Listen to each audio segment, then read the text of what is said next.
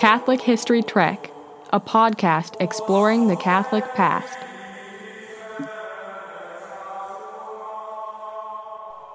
Soul of Christ, sanctify me. Body of Christ, save me.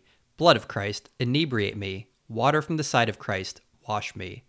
Passion of Christ, strengthen me. O good Jesus, hear me. Within thy wounds hide me. Separated from thee, let me never be. From the malignant enemy defend me. In the hour of death, call me. And bid me come unto thee, that I may praise thee in the company of thy saints for all eternity. Amen. The prayer I just recited is known as the Anima Christi. But where did this prayer come from? And when? My name is Scott Scholze, and in this episode of Catholic History Trek, I will be going solo without my cognoscente co host Kevin Schmiesing as I uncover the origin of the Anima Christi prayer. And at the end of the episode, I'll try to offer a short surprise for those who stick around to the end. When I was younger, one of the things I recall about traveling through rural west central Ohio in the land of the cross tip churches, yes, a plug for that episode if you've not listened to it, was how uncommonly friendly people were. It seemed like people waved at each other on the road, and when driving past a house or farm, if one of the residents were outside, they would often stop what they were doing, turn around, and wave to you as you drove past, whether they had any idea who you were or not. Being a history guy, this is one of the traditions I liked, and I do recall the impact it left on me. When I'm in that part of Ohio, I will sometimes look to wave to passersby, but it seems this particular tradition has faded with the passage of time. Another tradition that has faded is the Catholic tradition of praying the Anima Christi. For hundreds of years, the Anima Christi was a popular prayer, commonly said as a prayer of thanksgiving after receiving the Holy Eucharist during Mass. While the Eucharist is a topic for another episode, the Anima Christi is the topic of this episode. The Anima Christi is believed to have originated in the first half of the 14th century, with the exact date unknown. It was enriched with indulgences by Pope John XXII in 1330, so we know it dates to at least 1330. One of the oldest surviving examples of the prayer is found inscribed on one of the gates of the Alcazar of Seville, which is a beautifully preserved palace in Spain, which offers tours today.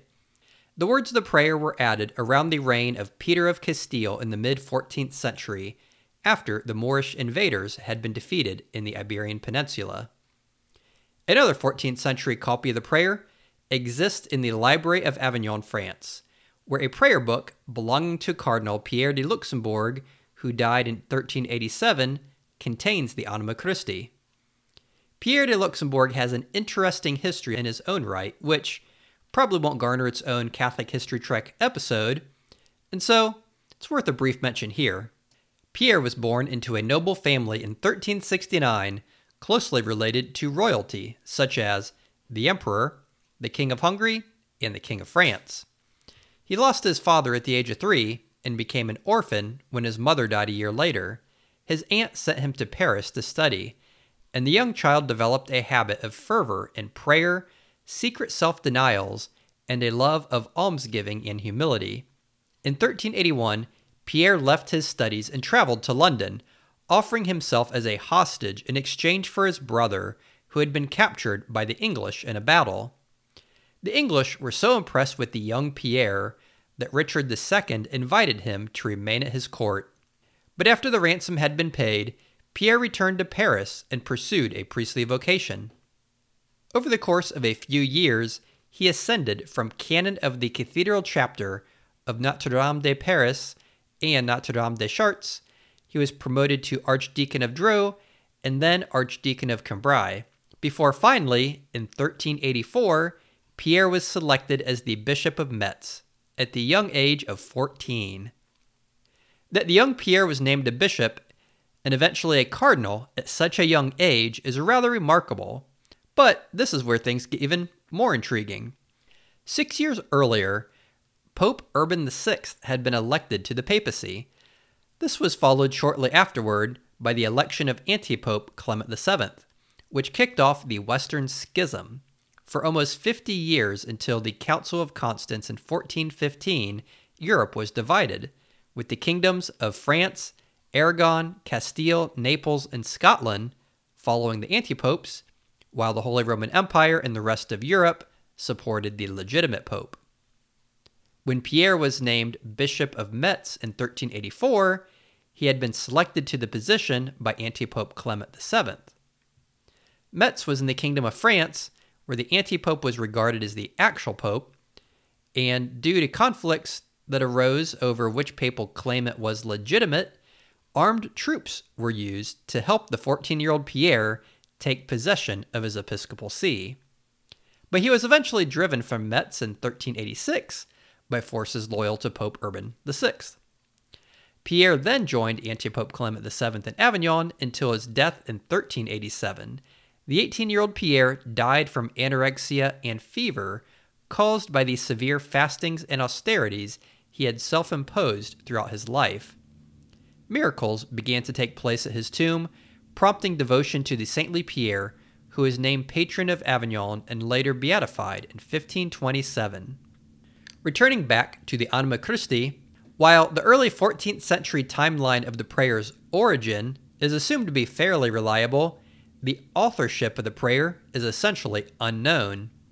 It was at one time incorrectly credited to St. Ignatius of Loyola because he placed it at the beginning of his spiritual exercises and he often referred to it. But it has since been pointed out by many scholars that the prayer has been found in a number of prayer books printed well before the birth of Ignatius. In fact, both the copy of the prayer engraved on the gates in Seville and the copy found in Cardinal Pierre de Luxembourg's prayer book predate the birth of Ignatius in 1491 by over 100 years. In the first edition of his spiritual exercises, Ignatius only gives mention to the prayer without actually writing it out, which many take as an indication of the popularity of the prayer at this point that Ignatius likely supposed the reader would be familiar with the prayer, and therefore he only mentions it without providing the actual text. But in later editions of the spiritual exercises, the prayer was printed in full, which led later scholars to mistakenly assume that it had been composed by the saint. Another candidate for the authorship of the prayer is Pope John 22nd.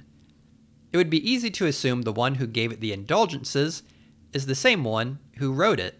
But Pope John XXII has also been falsely credited with similar pious compositions, so it would be prudent not to rush to name him as the author.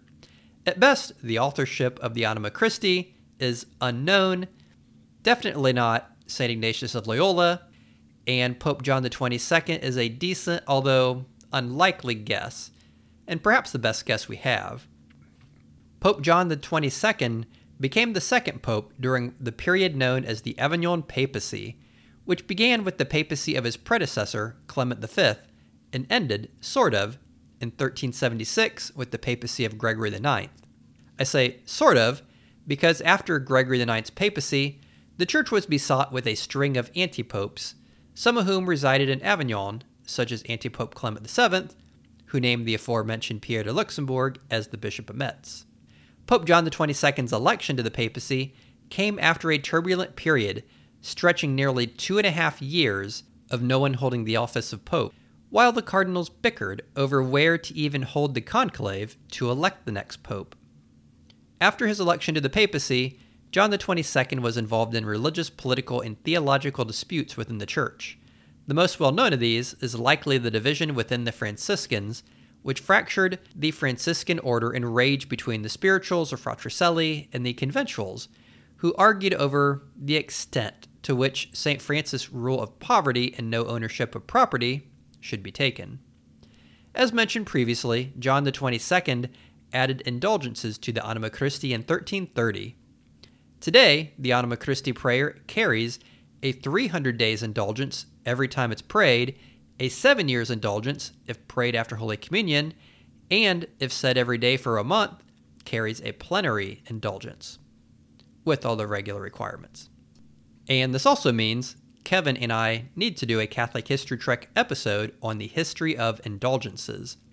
If for no other reason than to clear up these descriptors of 300 days indulgence, and 7 years indulgence, which don't mean what people typically guess them to mean. If you're unfamiliar with this once well known prayer, and if you're a Catholic looking for something to pray after receiving the Eucharist, it might be worth your consideration to revive this traditional practice. And, of course, it can be prayed at other times as well. Speaking of which, Kevin and I typically close our Catholic History Trek episodes with the Glory Be, prayed in the Church's historic language of Latin. But as this episode focused on the Anima Christi, it only makes sense to end with the indulgenced Anima Christi, prayed in the Church's historic language of Latin. Anima Christi, sanctifica me, Corpus Christi, salva me, sanguis Christi, inebria me, aqua lateris Christi, lava me, passio Christi, conforta me, o bone Jesu, exaudi me, inter tua vulnera, absconde me, ne permittas me separare a te, ab hoste maligno defende me, in hora mortis meae voca me, et iube me venire ad te, ut cum sanctis tuis laudem te, in saecula saeculorum. Amen. And if you stayed with me this long, as promised, I've got a short surprise. It's what I consider to be one of the most beautiful chants of the Church, the Anima Christi.